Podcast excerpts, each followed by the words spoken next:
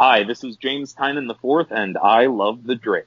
You don't like the Drake? I hate the Drake. I love the Drake. How could you not like the Drake? Who's the Drake? Who's the Drake? The Drake is good.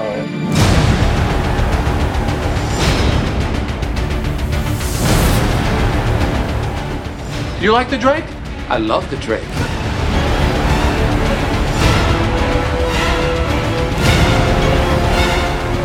What about the Drake? Oh, screw the Drake. I love the Drake.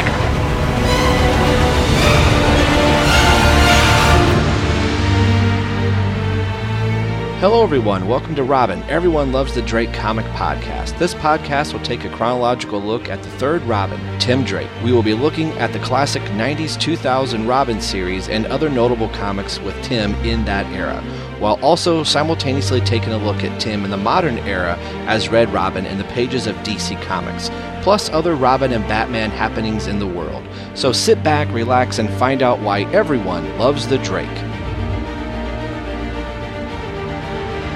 Good for them. Love the Drake. You've got to love the Drake. I'm impressed. What can I say? I'm irresistible.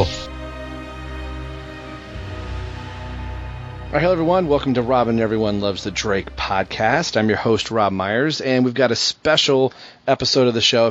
I've been really coy on Twitter of like, hey, you know, doing hashtag the fourth to put a picture of the Roman numeral 4. So I think people figured out right away that, and it was dumb luck that we were going to be able to get the James Tynion interview that you're going to hear in just a second, kind of wrapping up not only his run, but our radio drama. So I think it all kind of fit in really nice. So Ryan is off celebrating Ernest P. Worrell today. So we needed a heavy hitter for the show, and we had just done, if you haven't listened to it, go check Batman on Film. That's episode 117 of our discussion on James's whole Detective Comics run, and it was Terrence and I's first chance to get to talk to Peter. So Peter Vera is joining us on the show, his first time on Robin, Everyone Loves the Drake. How are you doing today, sir? I'm doing great, guys. It's awesome to finally make the cut and make the Drake podcast. This is a pretty intense feeling. Cool. And of course, we've got Terrence with us. How are you doing today, sir? Pretty good. And just for those of you listening, this is out of order. So we've just recorded about a 90-minute conversation with James Tynion IV, and so now we're recording the intro after the fact because we don't want to do this all with him just sitting there tapping his fingers like, guys, I am the guest here, you know. But I think at some point in the very beginning, Rob shut his microphone off and yelled to his wife, "Honey, the slush fund we've been saving for the lawyer we can now spend on a vacation." Not only are you going to be sued, but I could imagine the smile on your face was about 8 miles wide from like Toledo all the way to Cincinnati when he said not only had he listened to the radio drama, but that I think he used an expletive and said it was bleeping awesome. Yeah. So How great did that make you feel, Rob? That was pretty cool to hear him say, oh, I thought I would listen to a little bit of it. And an hour later, because what I had done is I had sent him everything minus the just the audio drama itself. I think it runs like an hour and 15, 20 minutes or something like that. So I sent it to him just like that as a whole thing. And I didn't hear anything for almost a month. And I was like, well, I'm sure he's busy or he's writing stuff like, DC, we've got to sue this guy in Mount Blanchard, Ohio.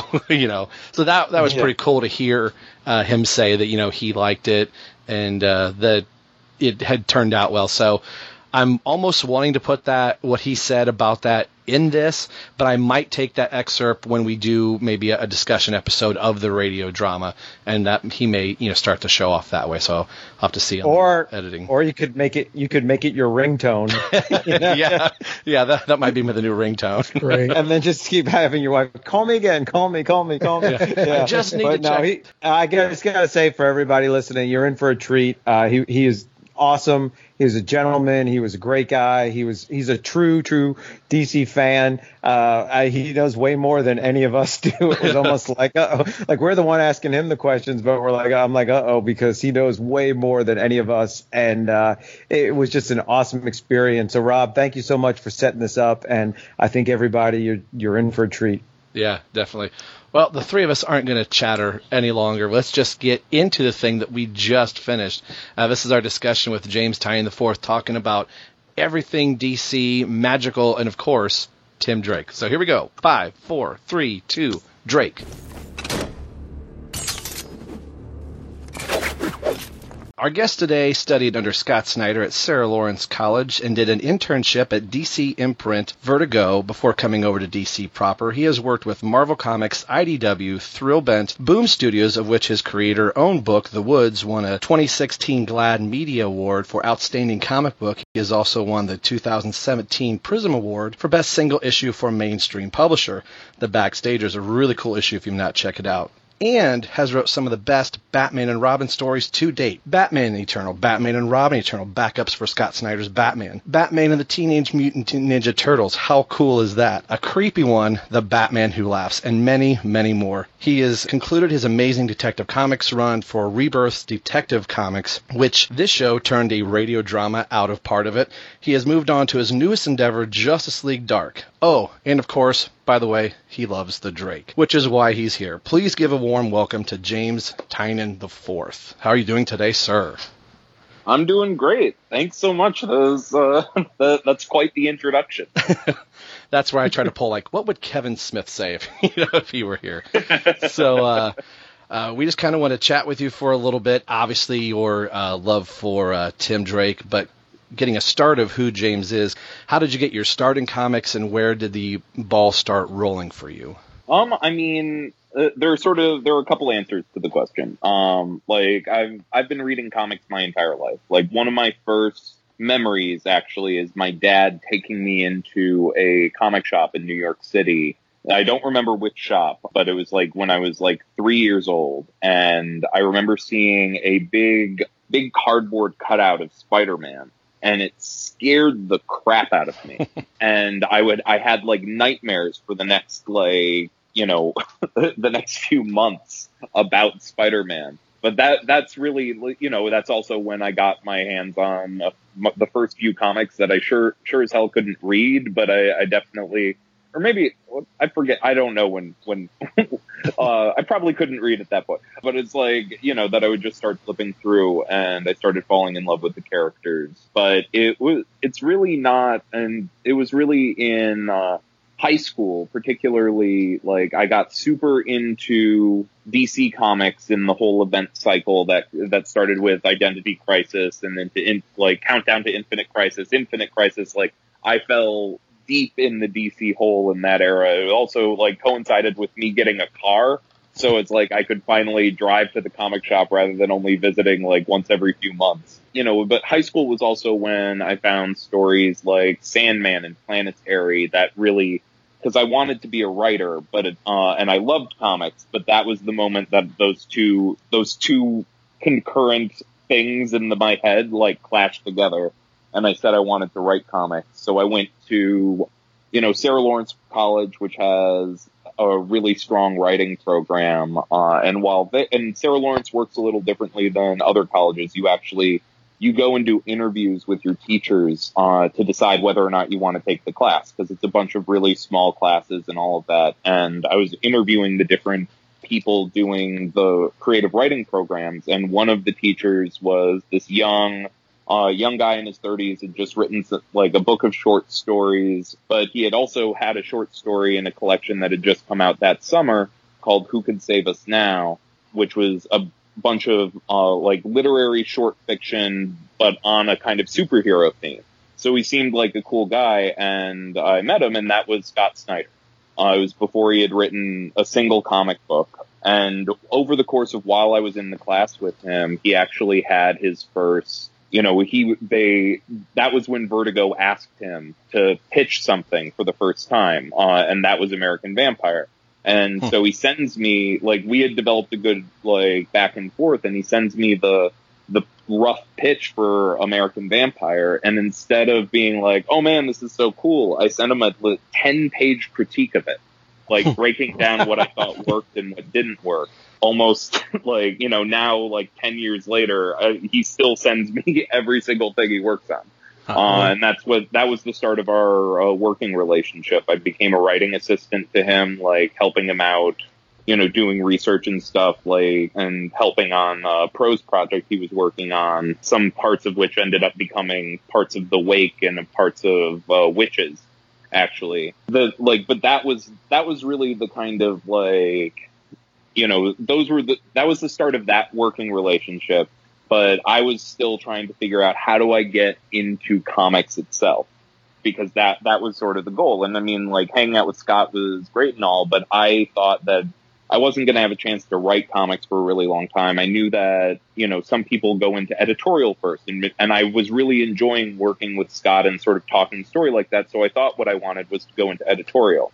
So I got an internship at Vertigo at DC, and that was a huge experience for me. Like, Vertigo was an incredibly, like, important, you know, is a very important part of, like, my upbringing and all of that. And that's sort of where it got started. But the company was sort of, like, it was around 2010, and the company was going through changes. This is when, like, Geoff Johns became the president, like, one of the Geoff Johns, Jim Lee, Dan DiDio, like, trinity ascended in that play, like, while I was there. And there were some shakeups at Vertigo. So it was one of those things. I was hoping I would get a job right out of that, and I would hopefully, you know, become an assistant editor or something like that in Vertigo or in DCU. But that didn't end up happening, and I went off to go work in advertising for like a year and a half, while still talking to Scott every single day and starting to develop my own pitches of things that I wanted to send out into the world.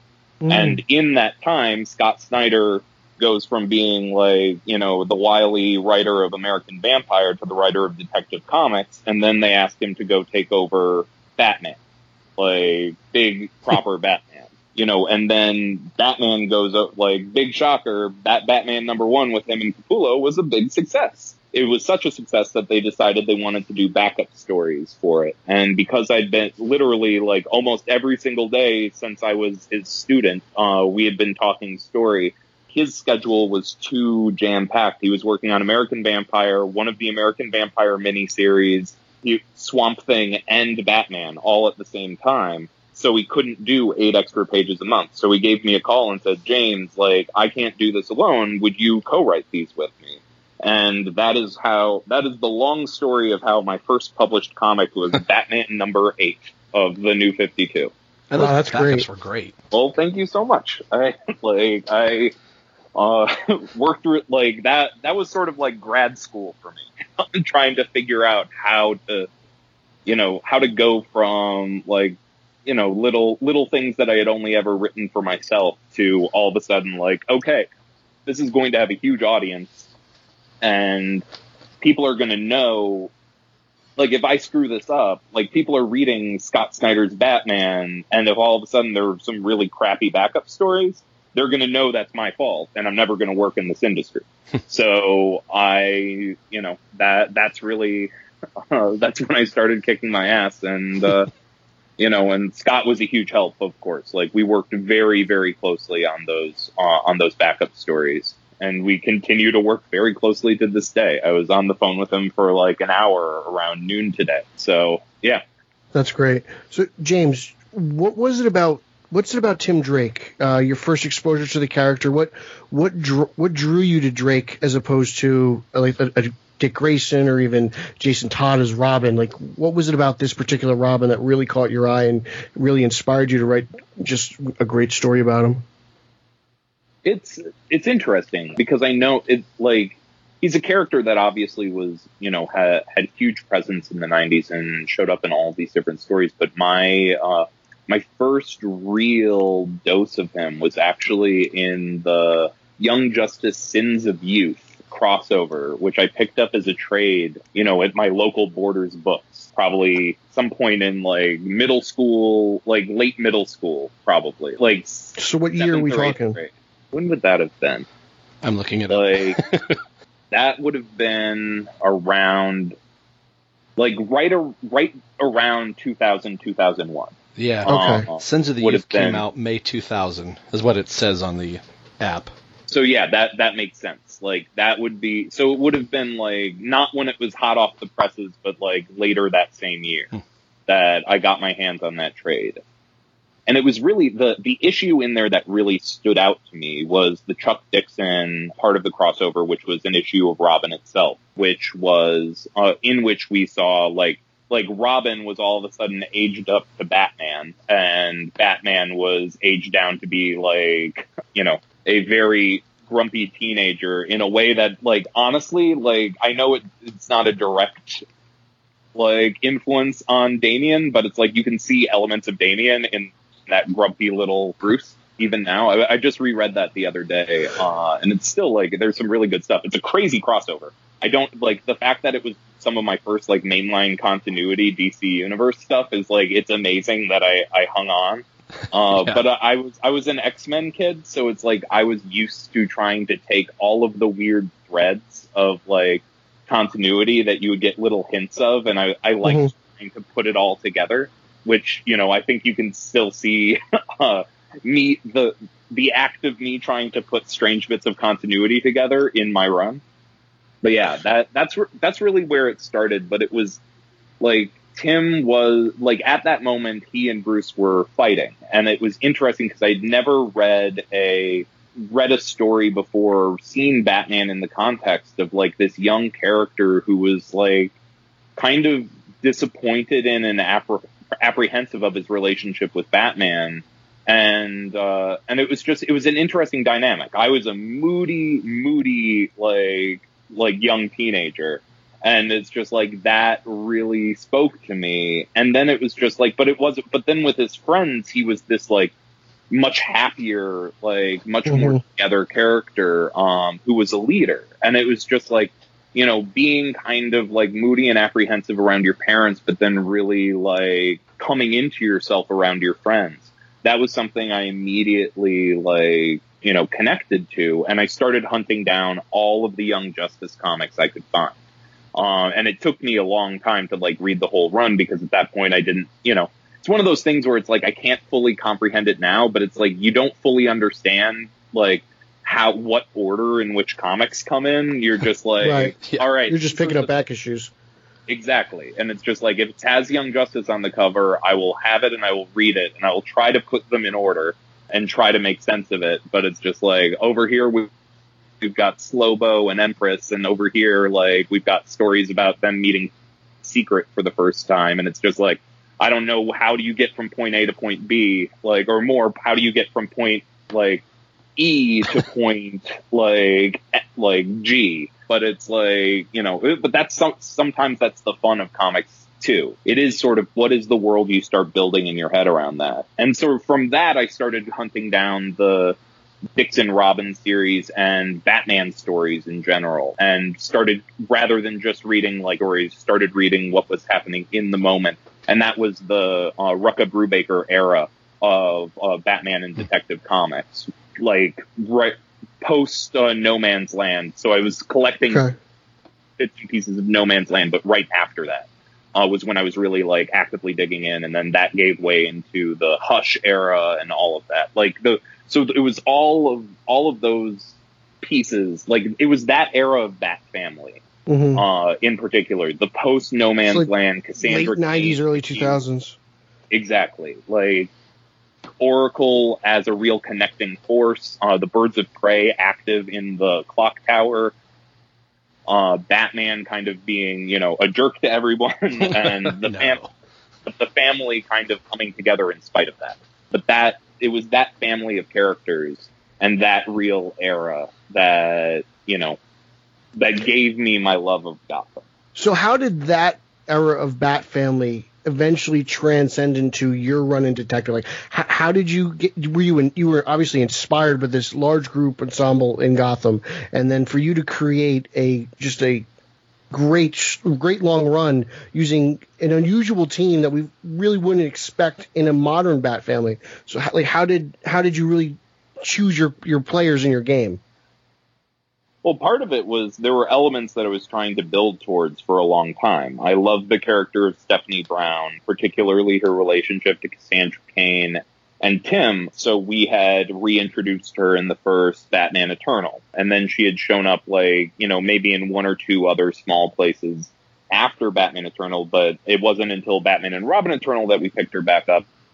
And then it was just like, okay, I want to tell the story that I've been trying to set up in each of these things. And then in Batman and Robin Eternal, we finally did the thing. Like, in the first version of the first Batman Eternal, I also wanted to introduce Cassandra Cain, and it was sort of a, like it was still so early on in the New 52, and it was just like, you can't, part of what they had tried to do in the New 52 is make the whole line accessible to new readers, and so the idea of, like, all of a sudden, like, hey, we're going from a small bat family to there are 20 members of the bat family. Like, they didn't want to go to 0 to, like, 20 overnight. And I understood that, but I definitely kept pushing. So, I mean, it started with, I wanted to write Tim. I always wanted to write Tim. Like, I got every opportunity I could write Tim, I did. I, you know, like, going, the first time I got to write him was the Batman number 0. Okay. Like that came out that I in the backup story. I did a backup story that basically had each of the Robins and Barbara Gordon. The first time that it's where they all were with the first night the bat signal went off in Gotham, and it was just like that was my first attempt to write the characters as I saw them. And like, that was the where he busts these. Not principal, but the dean for the grades and everything like that. Am I remembering that story correct? All right, cool. Yes, exactly. And it was sort of, I wanted to sort of show, like, just a little touch of, like, yes, they all have the elements of their character, who they are before that moment. But, I mean, I really wanted to write Tim. I really wanted to write Cass and Steph. Batwoman was someone who actually came into the process a little later, but even though, and honestly, that really opened the book up to me. Really? Because she was a character who, like, in the early drafts of what I was pitching, the character who I had wanted to use in the role that she would ultimately assume was going to be Jason Todd.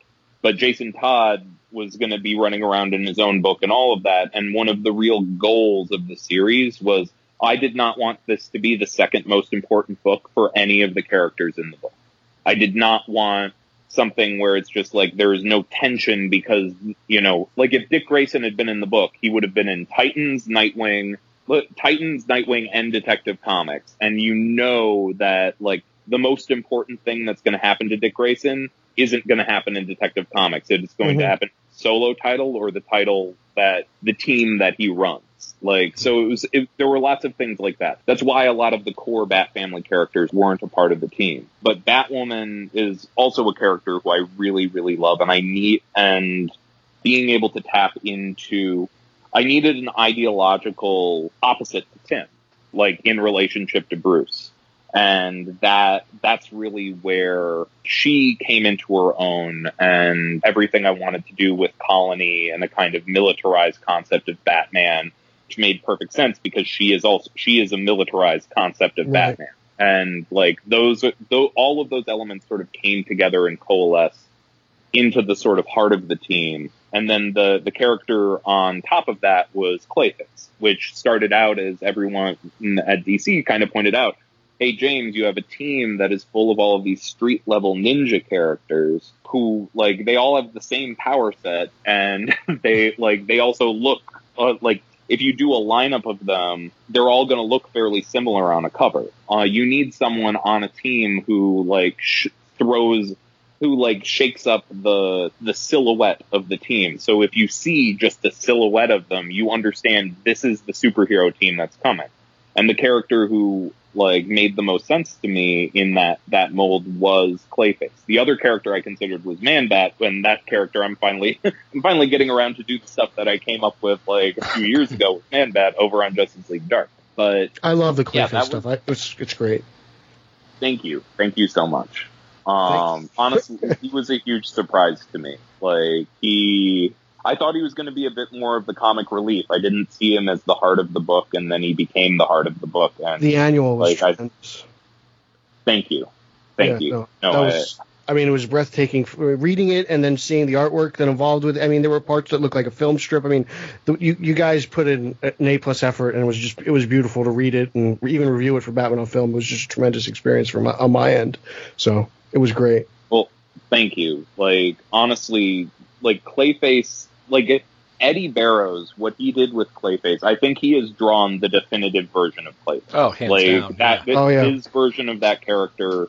The only thing that stands close is the animated series version. He took elements from that, obviously, but he made the character very much his own, and he gave him this powerful sadness going all the way back to that first appearance.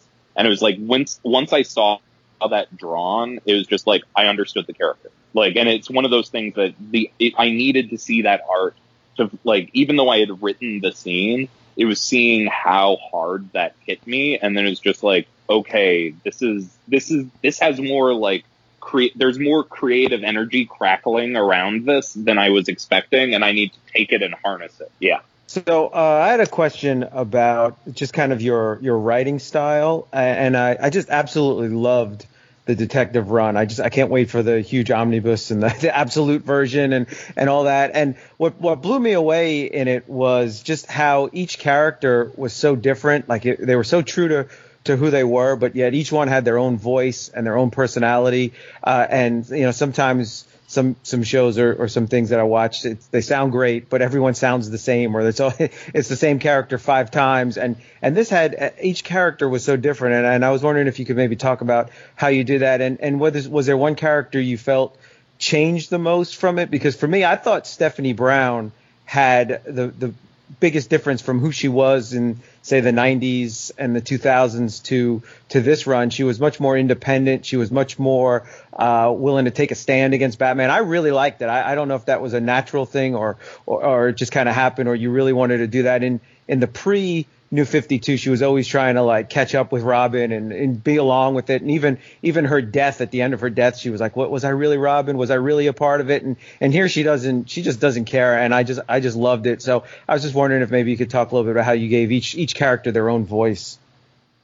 Yeah, absolutely. I mean, it's a little different for each of the characters. Obviously, with Tim, it was me trying to kind of tap into, like, it's something that I remember I started thinking about it this way when I first started writing Batman, where it's just like you kind of have to imagine a kind of like plot chart where it's just like every like iteration of Batman in comics, every issue of every comic, every writer who's ever tackled him, every actor who's ever played him, every animator that's ever drawn him. Somewhere at the heart of all of those different incarnations is the, like, hypothetical real voice of the character. Like, that's the center. That's the center of the plot chart. Like, that everyone is trying, like, is throwing darts trying to hit that center. But everyone's center is a little different based on, like, what are the points on that plot chart that you as an individual, like, matter most to you as a character. So for Batman, like, Batman the Animated Series is a huge part of the voice of the character to me. Like, that was, like, Kevin Conroy's the voice that I'm always trying to, like, aim for in my head. And then, obviously, Scott's Bruce Wayne is another, like, I've worked so closely with that version of the character that that's really, really close to what I'm trying to do, as well as the kind of Rucka Brubaker era. So it's, like, for Batman as a character, that's sort of, like, that's the triangulation that I'm trying to hit when I write Batman as a character. With Tim Drake, it's definitely, it's a cross between the Chuck Dixon voice of Tim, the Geoff Johns Teen Titans run version of Tim, which is sort of, in my head, that's the, like, the Young Justice version, even though that's where I came in. Like, I feel like that character really came of age in the Geoff Johns Teen Titans run. So that's where that's a big piece of the voice for me. So it's like I'm kind of trying to aim sort of in between those two places. With each of the characters, I kind of have a piece of that. But then there's also sort of the part of myself that I'm trying to put into them, and sort of what are their core ideologies. Like Clayface is much more of a part of my own like Clayface is more like my own insecurities, like, and writing and writing those. And so is Cass in a lot of ways. Cass is the more restrained. Cass and Clayface kind of come from a similar place of doubt about who they are and what their place is in the world. And it's kind of tapping into that. With Stephanie, like, you're absolutely right. I wanted to do something a little different with Stephanie. The thing that I had always taken from her stories in the past is that even though, like, yes, she kept trying to, like, you know, she was trying to join the Bat family over and over again. But the element of that I was always really drawn to is that it didn't matter if Batman said no. She was just going to do it anyway. And it's just like, that is always what really compelled me about the characters. Like, everyone else in the Bat family kind of tries to ask for permission to be a part of it. There's also, I think, a strain of, honestly, the Gail Simone era Huntress in how I write. Spoiler. Like, I can see that. Okay. There's a kind of just like, I am going my own way here, and I'm trying to figure out what's the right answer, and I'm not sure that Batman is the right answer to how do you solve the problems of Gotham. You know, Batman, you know, that was something that I wanted all of the characters to kind of grapple with. And you have, like, and there's the sort of Tim spectrum that I kind of created in the book, even though there's never a scene where I wanted to do a scene with all three of them together, but, like, there is, like, with Ulysses Armstrong, there is this kind of, like, totally amoral, like, militaristic version of Tim's worldview. And then Anarchy is the exact polar opposite of, like, on the Tim spectrum of Ulysses, which is the more, it's the anarchic worldview. It is the idea that it's just, like, the systems are what create the problem, and Ulysses is people are who or creates the problem, and Tim is the kind of tug of war between those two positions and trying to find a kind of balance between them.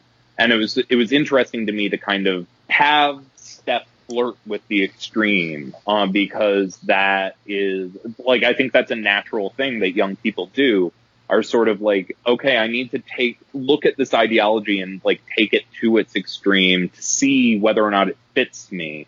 And even though I think a lot of times it doesn't, it, like, it teaches you more about yourself. So I knew I needed to take her on that journey. Like, that is one thread that there are a couple of stories I didn't get to in my run that would have continued on that thread, but it just, like, they didn't make sense in the long run. I don't know. I appreciate you saying that. She's a character I really have a lot of feelings about. It's my favorite version of her. Like, I consider it the definitive version. Just seeing her so strong-willed and just, like, she doesn't take anything from anyone. She just did what she wanted, and then to see it all pay off at the end, where, you know, she looks up and she's like, "I was a Robin." It was great. It really was. I can't compliment you enough. Thank you. I really appreciate it. Yeah, all the characters were so great, and the interactions between Cass and Clayface, and when you, I guess spoilers here, quote unquote, think Clayface is dead or knows that. It ripped your heart out seeing her reaction to what happened to Clayface. It was just amazing writing and artwork to go hand in hand with it. It was just fabulous. Thank you. No, I mean the artwork is, like, I really lucked out. I worked with some of the best artists in the industry on these, like, particularly Eddy and Alvaro, who I'm dragging over to do Justice League Dark with me after his incredible work on this series. What's it like working with a large group of artists that seems to rotate on one book? It's one of those things where, like, there is a strength that comes with working with an artist for a long period of time. It's why I was really glad I was able to get Alvaro to do the entire Intelligence arc. That arc, like, I think really needed a kind of, you know, unity, and then you develop a shorthand with an artist, you can really build something. But it's when you're doing something with, like, a large cast of characters, it's like you kind of see, like, okay, here's who that artist draws, like, it really gets to the heart of, and you can kind of cater to that. There are definitely artists who are much better at the, like, you know, emotional scenes, and they're their action is not their strongest suit, and then there are the artists who the action is their absolute strongest suit, but like it would be wasted to use them on 5 pages of people talking to each other. Like, and it's sort of you have to kind of be flexible, like understanding, like, okay, like how do I keep the tone of the story, even though we're going to kind of jump around? And I mean, like, part of it is it's the necessary evil of the double shift schedule. You know, when the book's coming out that quickly, you need lots of artists in the wings, and you just have to constantly be knocking these issues out. Did you ever feel the pressure of the schedule? Did that ever come into play? Where, I mean, you're shipping a huge book out twice a month. I mean, I'm sure that takes its toll on you. Right when I was working on all of the metal tie-ins, like basically Fall of the Batman, that whole arc, that was rough because I was having to like shift gear from like reading all of the Dark Knight tie-ins with all of the evil Batman from the Dark Multiverse, and then all of a sudden having to like completely switch the gear in my brain to like, okay, Twisted. Now I need to write like the saddest Clayface scene that's in my heart. That's a jump there, man. Wow. Oh yeah. Go from to Batman who laughed. Wow, dude. I don't know how you did that. That was a wild few months, and wow. You know that it's one of those things where there's always, it's, you know, and it's never, you're never really sure. Like that's the weird thing about comics. Like there are issues like, you know, and I'm not going to point to specific ones, but there are issues that I've like labored over for weeks, like just trying to polish every scene to get it right. And then it comes out and I'm just like, oh, that's a pretty okay issue. And then there are the issues that it's just like, all right, yeah, like I've been working on all these crazy things and I need to get this the fuck out of the door tomorrow. And I need to basically sit down, chain myself to my desk, and knock out this whole script. I'm not prepared to do that, but I have to. Mm-hmm. And then some of those issues are my favorite issues I've ever read. Like, then there are other ones where it's just like it works how, you know, you imagine it, where you work really hard on one and it ends up really good, or you don't work hard enough on one and it doesn't end up as good as you want. Writing is a weird animal, and it's sort of, it's more about when do you tap into, like, the heart of the thing. Like, thankfully, these characters are so close to me that it's, I was able to find that heart easier than it sometimes is on other books.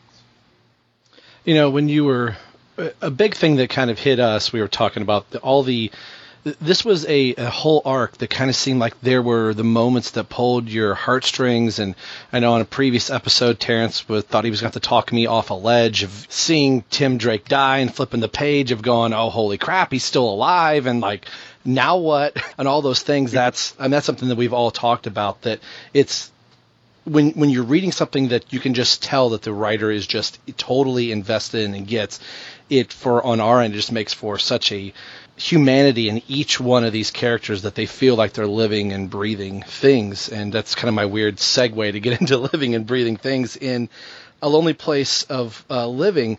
And this kind of ties into Batman Eternal a little bit. We kind of, in the New 52, kind of see, as what some of us fans were calling like Tim Fake at sometimes, of, you know, it doesn't really kind of sound like Tim Drake, but in Batman Eternal, we were forever going, I think James is writing the Tim Drake and Jason beats in here. So I was kind of wondering on that. And then knowing that Tim's parents were kind of flipped, that both of his parents were alive, they're witness protection. So in like your mind, are Tim's parents still alive or in rebirth? Is that yet to be discovered? So I just kind of want you to kind of talk on, I kind of like threw 3 questions at you there, but kind of how all that plays out. I mean, it's hard. Like, one of those things with, like, when you're dealing with a kind of malleable continuity, it's sort of like the absolutes get a little wobbly, especially like, you know, we're back in a kind of moment right now in the post-rebirth era of the New 52 continuity. We are now in a moment where some elements of continuity have reasserted their place. Like Jason's origin involved him stealing the wheel off the like the wheels off the Batmobile. Mm-hmm. Tim Drake's origin has reasserted itself. Like, the things that are kind of the core, like, we wanted to reassert the core. The interesting thing about Tim is that Tim's relationship to his parents, I don't think, are as crucial to his core as they are for the other members of the Bat family. Right. Because his relationship with Bruce and Dick actually, like, you know, that kind of trumped the relationship with his parents. Like, when he started being Robin, his parents were alive and well, and then his mom died very short after, but then that never didn't really become part of the, like, major continuity. And, like, I think there was a way to kind of rectify the two parts, and I had an idea of how I was going to do it. I actually even set up the thread of where I was, like, what I was going to pull to do it, and you can see in the intelligence arc, I make a reference to the Obeah Man, which is the mm-hmm. character involved in the original, like, in 90s continuity, that was the character who's responsible for the death of Tim's mother, yeah. and was one of the first villains that Tim had to face. So I was planting some seeds that I might have pulled there, and another writer still might, to kind of rectify the two halves. But it's one of those things where I think to reassert Tim's core, his parents, like, there's a version where you keep his parents, like, alive and in witness protection, or you reassert the old 90s continuity, and I think the character stays, I think his core stays where it is. I hope that makes sense. Yeah, I think that was one of the biggest things we were understanding what the New 52 is about, but the core, like you said, of who Tim Drake is discovering who Batman is, and it's not like, it wasn't like, Batman tricked you, I only led you down this, you know, the path in what the New 52 was doing, but that Tim understood who Batman is, and the need for a Batman and the need for a Robin. So seeing that in A Lonely Place, A Living, and then finding out where Tim goes to in A Lonely Place of Dying, and then going into Living, and then tying in the Geoff Johns, Tim Drake Batman, was a really weird, twisted mirror of here's all the ideologies of Tim, and then you took that and flipped it upside down and going, almost showing the mirror of, like, how important is Batman to you, Tim Drake? How important is Red Robin to you? So I thought that was just brilliantly done. Well, thank you. I really appreciate that. Like, at that moment in the story, before I had the meeting with Geoff Johns and Dan Jurgens, where we talked about the Oz effect and all of that, before that meeting, I was already trying to figure out, I need to build towards the broken version of Tim's optimism. And it was actually Geoff Johns who suggested in the meeting that that version already existed. And he wrote him. And that was the Titans Tomorrow, Tim. And it was he was absolutely right. That was the character. I was trying to build a kind of surrogate for a version of the character that already existed. And it was just like, and once Geoff basically gave me the permission to tap into that run, that was great. But the thing that I immediately knew is the only thing that gives that power is reasserting the classic continuity, because it's not like there's the fact that the whole original Lonely Place, like, the blueprint for Tim as a character is in the original Lonely Place of Dying, like, the entire blueprint for the character. And it all comes from not just the fact that he discovers the identity he discovered the identity of Batman and Robin, like, a while before he actually does anything with that information. He just sort of did it, kind of passively in the back of his mind.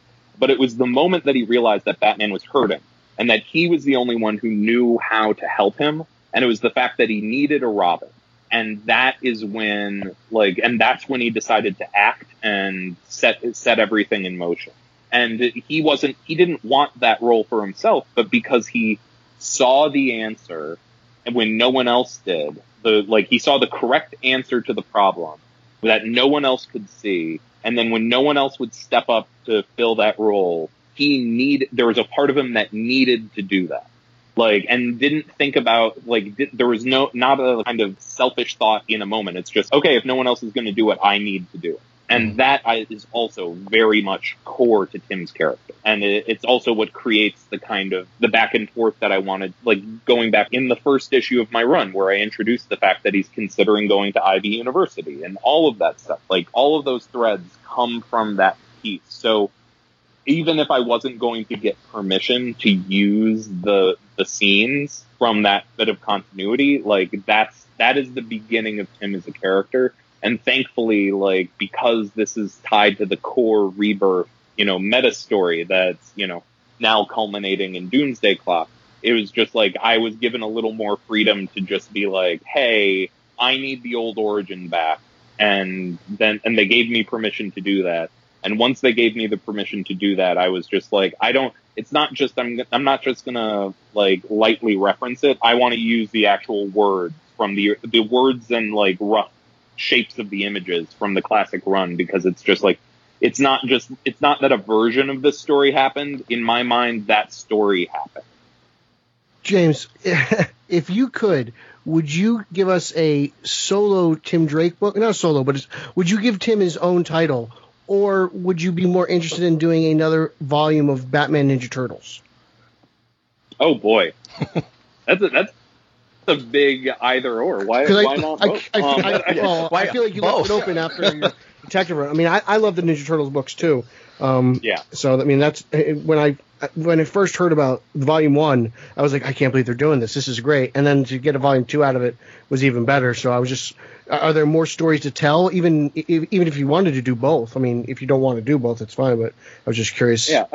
I mean, me and Freddie Williams have the idea of what we would do for a third one. Like, he's off working on, like, Injustice versus Masters of the Universe right now with Tim Seeley, and he's doing an incredible job over there on that. Like, I think when he's done, like, that conversation might pick up again.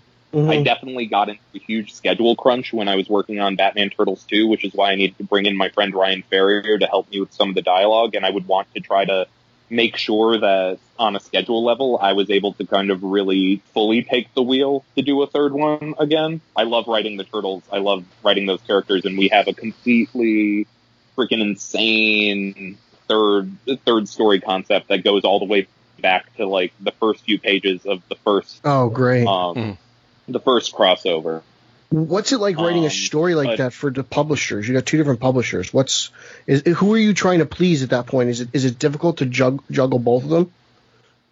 I think once they saw that I was coming at the Turtles with respect and knowledge of the franchise, and I was coming at Batman with respect and knowledge of the franchise. Like, obviously they know DC knows that I know Batman, so they weren't worried about it. But at first, like, I know IDW wanted the version of the Turtles to be more in line with the continuity of their ongoing comic series, which I totally understood. But it was at a moment where, like, Shredder was dead, like Donatello's brain was in Metalhead's body, like it was a weird moment. And then, like, our counter that kind of won that moment is, like, it was also the moment that Super Heavy was going on in the Batman books, and it's just like, if we have to strictly adhere to your continuity, then we're strictly adhering to ours, and it's going to be Jim Gordon Batman and all that. So thankfully they were just like, no, we want the core iconic version of the Turtles and Shredder. We want the core iconic version of Batman and his allies. And that's what really kind of, like, let us go off to the races. And honestly, the biggest note I got from Nickelodeon and IDW in the whole course of writing that series is there's a scene in, I think, the third or fourth issue where pizzas show up at Wayne Manor, and Alfred answers the door, and he's all grumpy about it, and Mikey slides down the rails on a skateboard and knocks into Alfred. And then, like, it's grabbing a slice of pizza. And in my original version of the script, Mikey cared more about the pizza, and Nickelodeon said, like, no, Mikey loves pizza, but he would care that he just, like, knocked into somebody and hurt them. And they were right. That is a really good, like, that was a valuable character note, but that is literally the biggest, you have to change this note that I got in the writing of that series. So it was a really seamless project. But to the other half of the question you were asking about the solo Tim Drake book, there are definitely Tim Drake stories I would love to tell. Like, I seeded something with the Obeah Man. Like, that would be something that I would love to tap into. But in a larger sense, I kind of took Tim through a full arc of, like, what I wanted to kind of say about the character. So there are stories out there that I could see for him. He's a character I love writing, but it's like, to tell another huge story about him, I would need to, like, it's one of those things. Like, there was the story that I was sort of building in the back of my head from when I was a teenager until I finally got to start writing it. I don't have a second one of those in the back of my head, but it is a character who I love and would love to write again. And there are certainly other characters that I would love to play him off of that I didn't get a chance to. And you can take that answer for what it is. But that I would be definitely very much on board for. But there are definitely plans for Tim Drake in the DC universe. I am not going to be the next writer of Tim Drake in the DC universe, but I am very excited to read my favorite character as a fan again. Oh, that's awesome. Such a tease, though. Like, yeah. James, I love you and hate you in the same breath. No. Exactly. Yeah. And I wanted to ask, your last issue of Detective Comics was bittersweet. It was such a great final issue and capstone, but it was sad that, like, the run was coming to an end. But also, I love, like, movies or books of road books. Like, I've read Jack Kerouac I don't know how many times, and whether they're silly like Dumb and Dumber or something serious, I love a good road movie or story. And you set up these two great road stories with Tim and Stephanie heading out, and then also I wanted to talk about Clayface and Dr. October. Like, they are such an interesting pair to me. You have this transgender person who didn't feel like what they were on the inside matched what they were on the outside, so they went through the process of changing their body. But then you have Clayface, who can change his body at will into anything he wants, but yet is still at war with him on the inside. And it's such a great idea for or fertile ground for stories. I was wondering, did you have anything planned for those two characters in the future? I definitely set that up for a reason. I can say awesome. That much. Like, that. Yeah. Yeah. No, there. Yeah, I mean, I'll just come out and say it. That is the start of something. Like, that is a thread that I definitely want to pick up. That DC is aware that I want to pick up. It is tremendous. That thread may also intersect with another thread I've left in the book, you know, but not. I don't know. I'm trying to say things like in a very like guarded way, but it's just like I don't know. Like, yeah. I think if you look at where I kind of leave all of the characters, like. I think you sort of see, like, for each character, there is a kind of, like, culmination of their arc and the kind of, and then the opening to a new chapter. The one thread that I didn't resolve, the biggest core thread of the series that I did not resolve is the thread that I played most directly with in the League of Shadows storyline with Cass.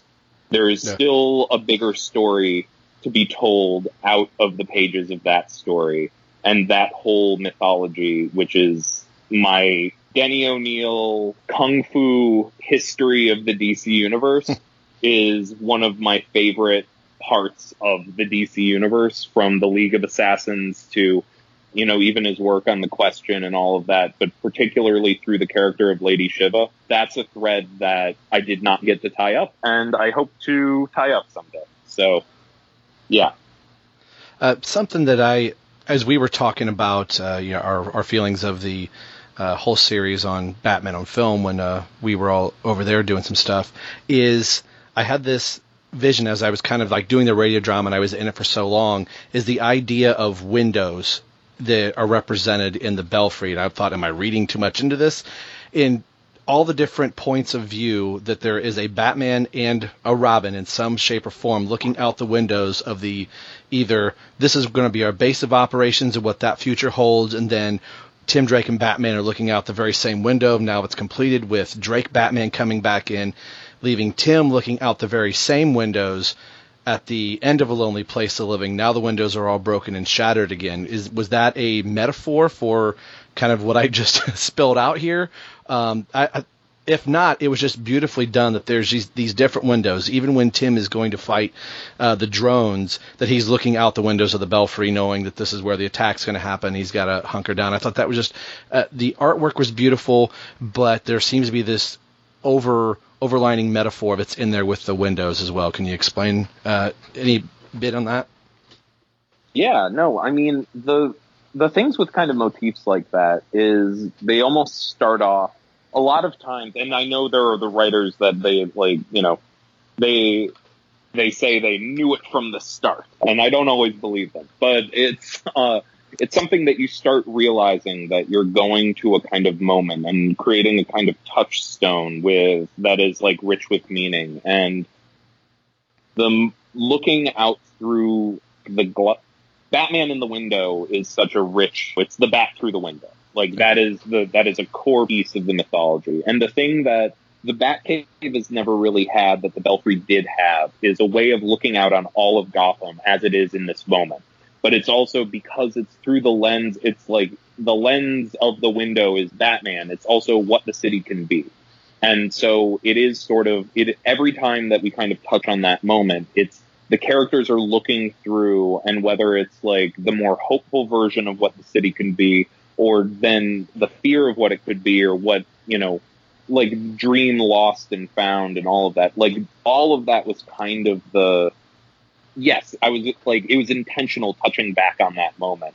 But part of it is like that it all comes from that original Eddy Barrows design of the Belfry and the power of those like, the huge panes of windows, like, right in front of you from the start. That's really where it all began. I don't know, like, that's really the, you know, what I wanted to keep touching back on to. It's just like, it's clearly rich with a lot of meaning. Yeah, I'm sort of talking in a circle, but yes, the answer is yes. Well, it's actually not about the run or anything specifically. A few weeks ago, a few days ago on Twitter, you posted some sort of a picture of like a 2-story bookshelf. I was just wondering like how it was coming along because it looked magnificent, and I was just curious how it was. And because I even sent a picture of it to my buddy. I'm like, one day you will build this for me in my house. You know, like, he's a contractor, so like, I'm stealing your idea. Oh yeah, no, I'm incredibly proud of it. It's something that I, you know, my partner Sam and I just moved out to New York City from Los Angeles, and in my like, you know, big shocker in Los Angeles, you get bigger rooms and more space for stuff. Like, I was living in a house out there, and now I'm back in an apartment. But thankfully, my apartment has ginormous ceilings. And there is this one space that we decided to build a loft that sort of gives us a sitting area up top. And then under the loft, we had them build a full, like, wall-to-wall bookshelf. That now, for the first time, like, all our entire comic collection is out on display. Amazing. Wow. When it used to be kind of broken up into pieces, and you know, I'm gonna run out of space on these shelves so quickly. It's gonna, you know, break my heart. But I don't know. I know there's like the whole plenty of people to ascribe to the like philosophy of just like needing to kind of, you know, clear out the clutter, particularly when you do a big move. But there are some books on the shelves, like, you know, back when the last issue of Detective Comics came out, I posted a picture of my copy of Kingdom Come that I bought in middle school, which was really my first DC comic. And like, that thing is battered to hell. It is like, it has gone through the wars, and is like the covers falling apart and all of it. But it's just like the fact that that's on the same shelf as a couple of stories that I wrote. It like that matters to me. You know, I build my whole library as a kind of like it's a reference library. I go to it all the time. Like, now that I'm working on Justice League Dark, I'm like revisiting every story on that shelf, that every DC comic that has anything to do with the magical side of the DC universe. I'm rereading all of Hellblazer, all of Shadowpack.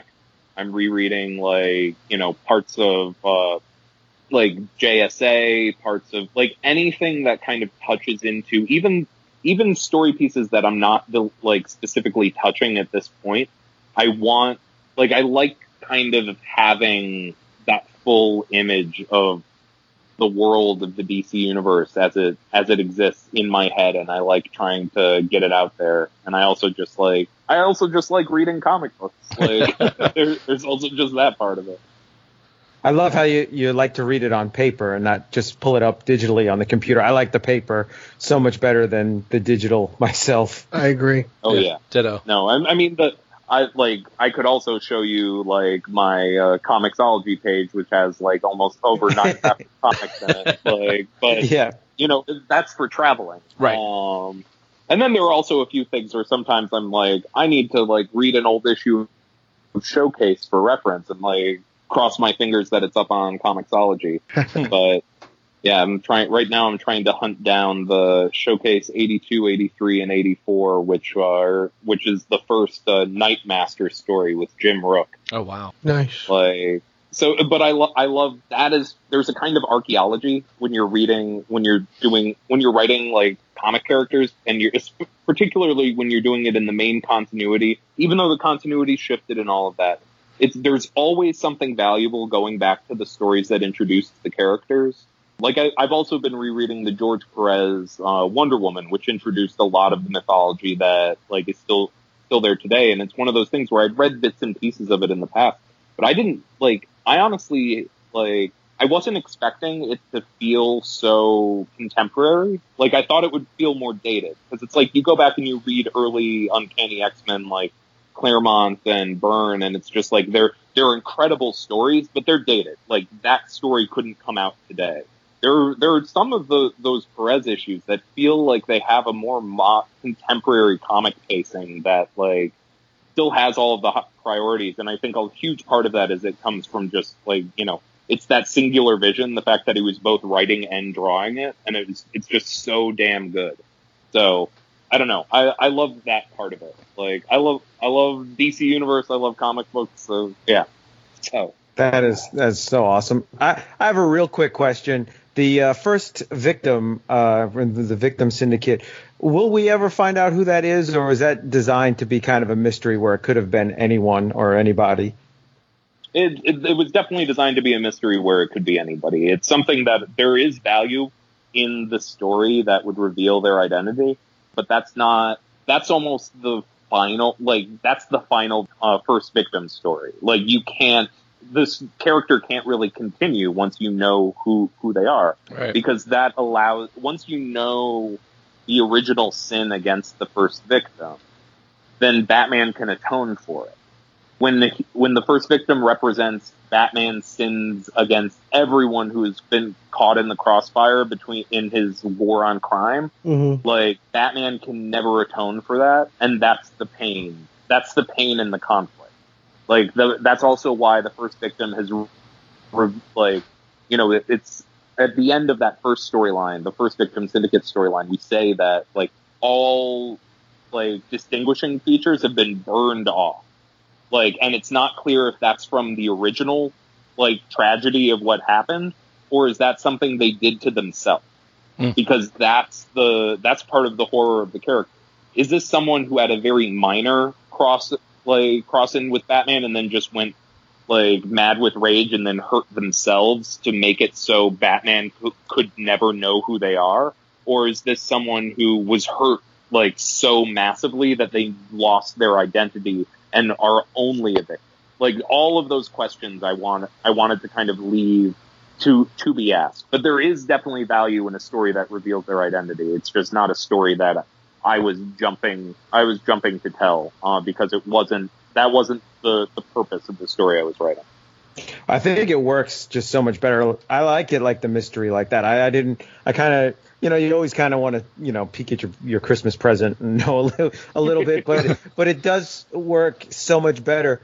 I know we're hitting around the hour mark here, and we don't want to keep you too long, but I'll say my final piece, and that is I just wanted to say thank you for just a fantastic, fantastic run on Detective Comics, for bringing Tim Drake back to what he was before the New 52, both in like the appearance of the costume and the core origin of the story. And it wasn't so much that I'm an old fuddy-duddy and I just like things back the way when I was a kid. It, like, his origin, the fact that he figured out who Batman was, rode his little bicycle out to the circus to find Dick Grayson, you know, did all that. Like, that was so much the core and the essence of who he was that when that was taken away, we really were like just kind of lost, like just dropped in the ocean of like, well, who is this guy? And now in this Red Robin costume.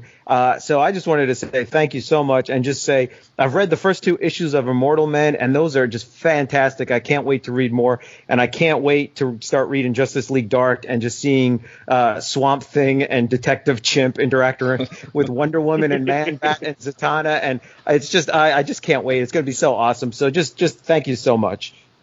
Thank you. Seriously, I really appreciate it, and I love these characters in this world, and you know. The fact that you guys get what I'm going for, that, you know, I'm tapping into, like, because what I'm doing on some level is selfish. I'm, like, taking all my toys and playing with them how I want to play with them. And the fact that other people respond to it and, like, you know, it means that I'm doing something right. And, you know, with everything I'm doing in the next year, like, in the Justice League group, like, and what we're doing in general with the DCU at large, I really, really hope everyone... Like, I hope you all really enjoy it, because we are having an absolute blast. That's cool that you said toys. I spent yesterday driving all over creation trying to get Mattel's Clayface wave so I can build my own personal massive Clayface. I'm looking at Batwoman and Martian Manhunter and Superman going, I just need Jessica Cruz and Two-Face. What does that mean for you that you are writing this and then some knucklehead in Ohio made a radio drama? But more importantly, there's a toy company making action figures of your toys. And I'm constantly going, where's the Red Robin, you know, statue from this? Where's the Eddy Barrows action figure? I don't know if you could kind of talk on that. Was that just something Mattel just did, or did you kind of have to say, oh, yeah, do this, that, or the other? I definitely didn't have input, but I was thrilled when I saw it. Like, and I did the exact same thing you did. Like, I go to a lot of conventions, so it was my project at the last, like, all of the conventions for the last few months. Like, I would go and I would come back with, like, you know, the first two I got were Batwoman and Jessica Cruz, and then I got my hands on the Two-Face and the Martian Manhunter, and then just a week and a half ago, I was at, where was I? I was in Phoenix at Phoenix Fan Fest, and I picked up the Superman piece, and I finally, like, snapped that final arm in place, and I have the Clayface animated series figure, I have the Lego Clayface, and now I have, like, the Clayface that is the Eddy Barrows Clayface from my run, and it's like, they're all hanging out together. Clayface party. Oh, yeah. No, and but seriously, I would love to get the double R, like, Red Robin costume figure. Like, that would be, like, frankly, I would even, like, settle for a, like, more contemporary version of the classic 90s Robin costume, because there isn't, like, a great figure. There's the one Teen Titans figure that they made of that, like, from the DC Direct line. I've got that one. Which I'm still looking for that one. I need to pick that one up. I held off for so long on letting myself buy too many toys, and then the Batman animated series, like, line that started coming out just broke me as a human being, and now I'm just, like, gathering everyone up, and now that I've started up, like, I also just love the kind of, like, Comic-Con archaeology of, like, going out and going to all of the different toy booths and be like, all right, what do you got? You got the good stuff over here, and I already have a few Zatanna figures. I'm, like, building, so now I'm also building up my Justice League Dark run, but you know, great. I don't think there's a Detective Chimp out there, so I need to hunt. I need to figure out whose arm I've got to twist internally to get a Detective Chimp figure and give him a sword. That's my goal. There you go. Yeah. James, I was just curious. Have you seen Batman Ninja yet? And if you have, what did you think of the way the Robins were portrayed? I saw Batman Ninja, and it is the craziest thing I have ever seen. And for the first half, I thought I hated it, and then like and then all of a sudden a giant robot made out of monkeys started fighting giant robots made out of like cities, and it was just like, no, this is the best thing ever. It's a completely lunatic story, but it's like, I love, like, I mean, it's like, it's a kind of remix of all Batman elements, like with a kind of, you know, just that excessive anime like quality of just like anime action stories. And I know that the stories are different, are a little different if you watch the subtitle version. I've only watched the version with English voices, so at some point I'll go back and give it a second go. But it's just like, it is a wild story. Like, I mean, the Robins are definitely not like that version of Damien is not like. There's the fact that he loves animals. That has always been a part of Damien, but otherwise he's more just like a nice teenage boy, and that's not Damien. No. But at the same time, like, it all works in the context of what it is, and what it is just like a crazy, crazy story that I was like sitting down on, like, Sam put it on, and I was like working on my computer and was like, wait, what did they just say? What did they just do? And then like a little bit in, I was just like, I closed my computer and it's like, I can't focus on anything but this. Because this, I think I'm going insane. And then that giant, like, Red Hood, like, the painted sequence with Red Hood, and, like, that was the moment where it was just, like... That was intense. I just need to get, like, let go of, like, anything. And then finding out that it was, like, Buster Bluth doing the voice of the Joker in it, and I'm like, I don't understand anything about the universe, but I'm happy that it made this. Yeah. Well, James, we want to say a big thank you for coming on the show, and a big thank you for the work that you're doing and continue to doing. This is where we would do our plugs. So I don't think you have anything left going on, right, James? You're not busy doing anything else. Of course, you're doing Justice League Dark. I know you can only say very little bit, but is there anything you just kind of want to let the fans know that Justice League Dark is going to be doing, or what the, you know, thesis would be for Justice League Dark? The original owners of Magic are coming back, and they're angry. So stay tuned. This is a love letter to the entire magical DC universe. It's all of the characters that I've loved. Next to Gotham, like, the magical corner of the DCU is the corner I'm really, really passionate about. And there really isn't any corner of the magical DC universe that they're not letting me touch. So, you know, it's a big story what we're telling. Like, you know, I know people have questions. Why is Wonder Woman at the heart of it? Why is, like, where's John Constantine? And it's like, he's on page 6 of issue 1. Don't worry. But this is me trying to tell an epic spanning the entire magical DC universe in the same way that I did a story spanning the whole Batman universe and Detective. So I really, really hope people enjoy reading it as much as I enjoy writing it, and the work on it by Alvaro Martinez, Raul Fernandez, and Brad Anderson is some of the best. Like every day when I get in pages, I like immediately start messaging like my friends, like Josh Williamson and Steve Orlando and Scott, like, just like I start sending them to them, and it's just like, they're always like, damn you. I'm like, I'm never letting go of Alvaro. You can't have him.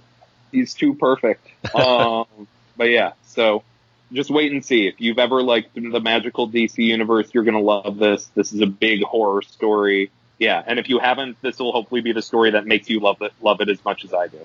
Awesome. Very cool. Great. Well, James, again, thank you very much. All right, that's the conclusion of episode 75. I can't believe we're at 75 episodes now. There were a couple times, I think, Peter, you had said this too, of like, I had notes written and I would just kind of get lost in listening to him say, and he was just like dropping so much knowledge. Yeah. But like on top of that, there was reverence for these characters. You can tell it wasn't an assignment that's like, oh, I'm writing these characters.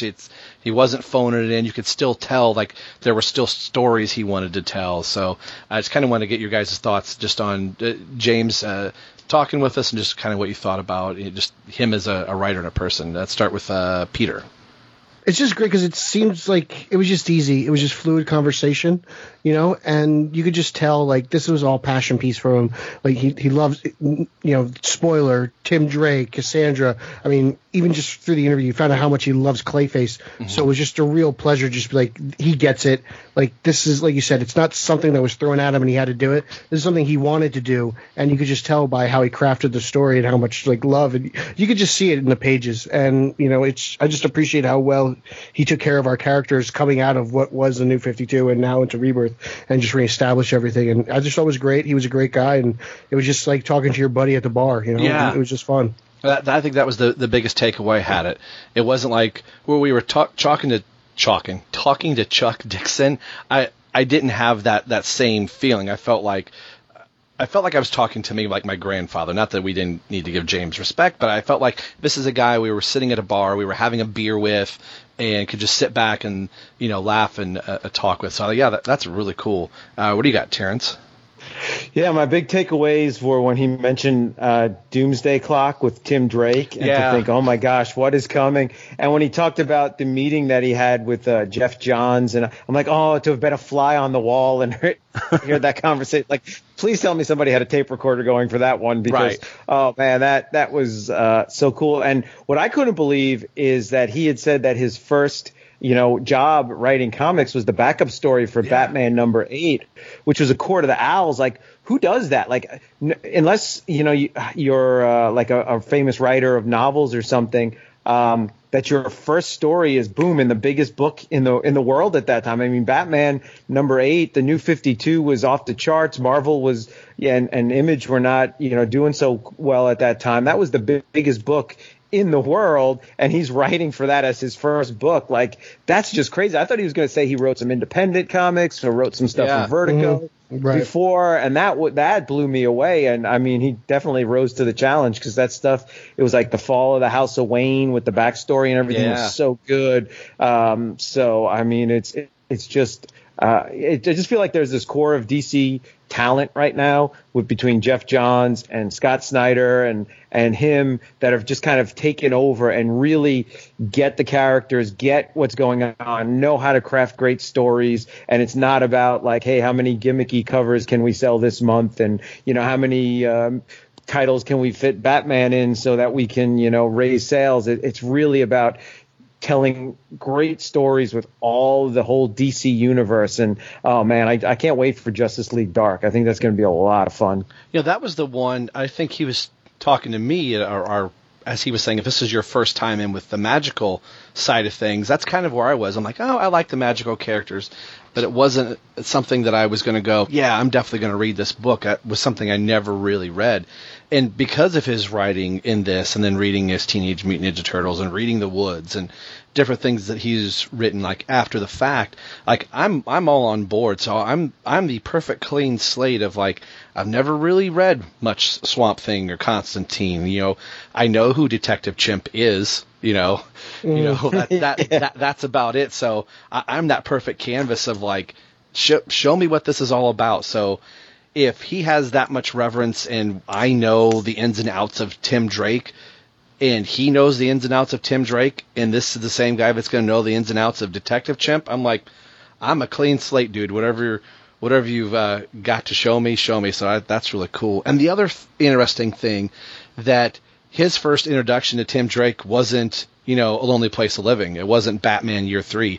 It was in the middle of a Young Justice run of Sins of the Father that is, or was it Sins of the Father? And I'm blanking on it. Sins of the Youth, where it's in the middle of the Geoff Johns run, and it's an alternate weird timeline where Tim Drake's the older one and Bruce Wayne's younger, that he finds Tim Drake in that, and then finds a love and affinity for the character, and then goes backwards. That's typical.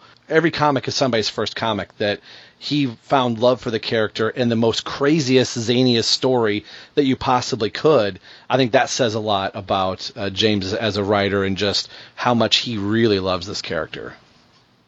And, you know, I love, too, that they're heavily influenced by the animated universe. Yeah. You know, he talked about Kevin Conroy being the voice of his Batman. And if you've read Scott Snyder's Justice League #1, like, that's got Hawkgirl back on the team and Martian Manhunter back on the team. Like, I'm really glad that they're drawing from the best parts of that Bruce Timm universe as well.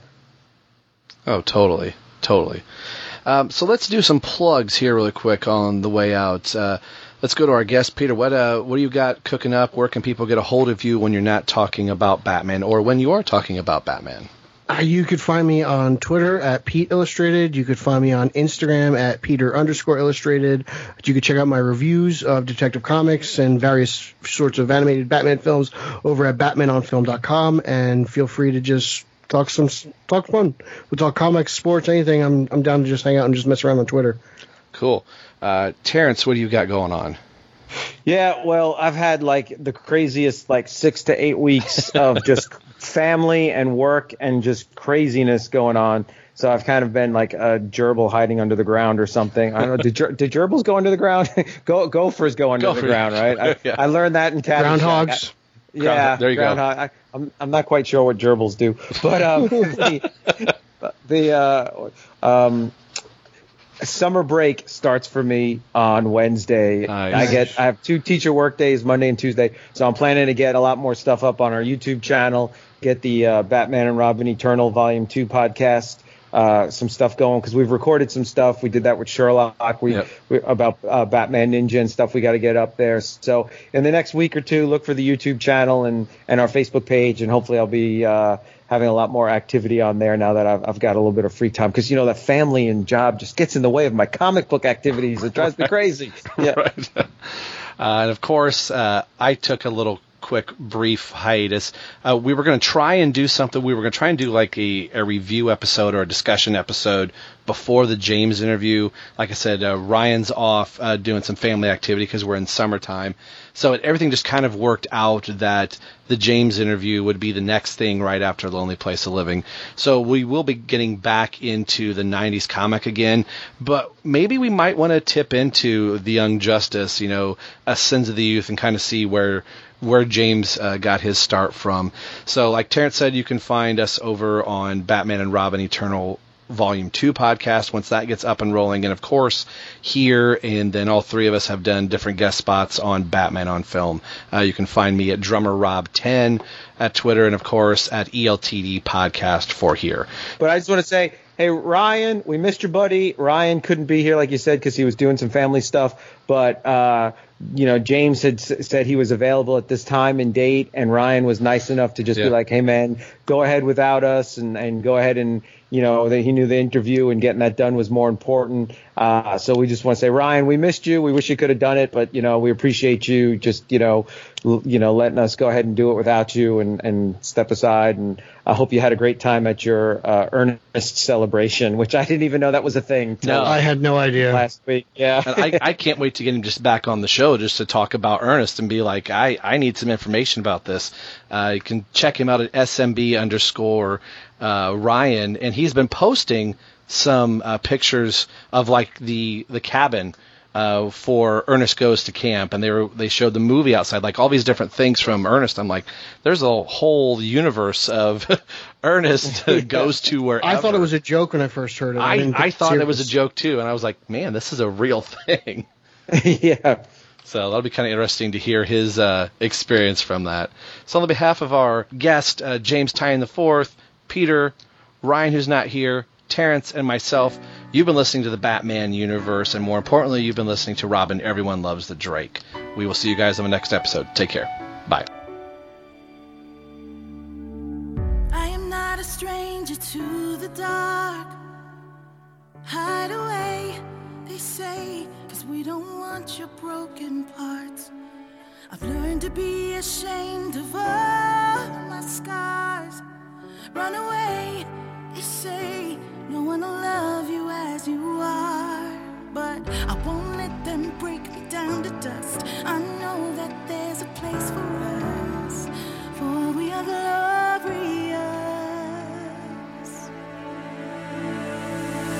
When the sharpest words wanna cut me down, I'm Gonna send a blood, gonna drown a mind. I am brave, I am bruised, I am who I'm meant to be. This is me. Look out, 'cause here I come. And I'm marching. Thanks for listening to Robin, Everyone Loves the Drake podcast. This has been brought to you by the BatmanUniverse.net. Tim Drake, Robin, and all Batman-related characters are under copyright of DC Comics. This podcast is solely for entertainment purposes, so no infringement is intended by this show. This show is not a good revenue stream. Actually, there's not a stream at all. All music and sound clips are under copyright by their respected copyright holders. So there should be no need to send the Penguins' lawyers after us for ill-gotten gains because there are none. You can get a hold of the show a few different ways. We are on Twitter at ELTD Podcast. You can also email in at robineltdpodcast@yahoo.com. Our Facebook page can be found at facebook.com/everyonelovesthedrake.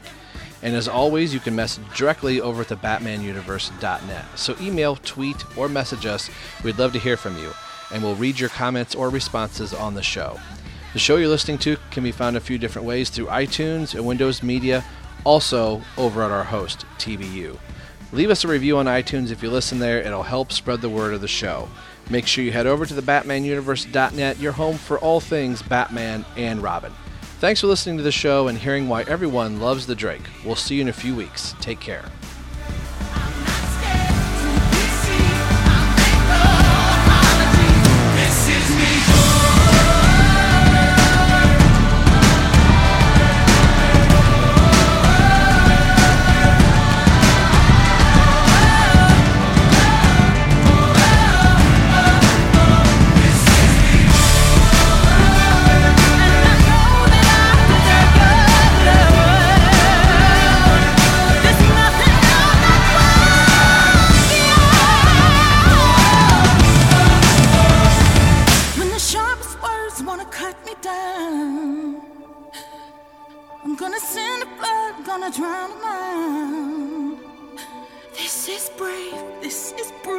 This is who I'm meant to be.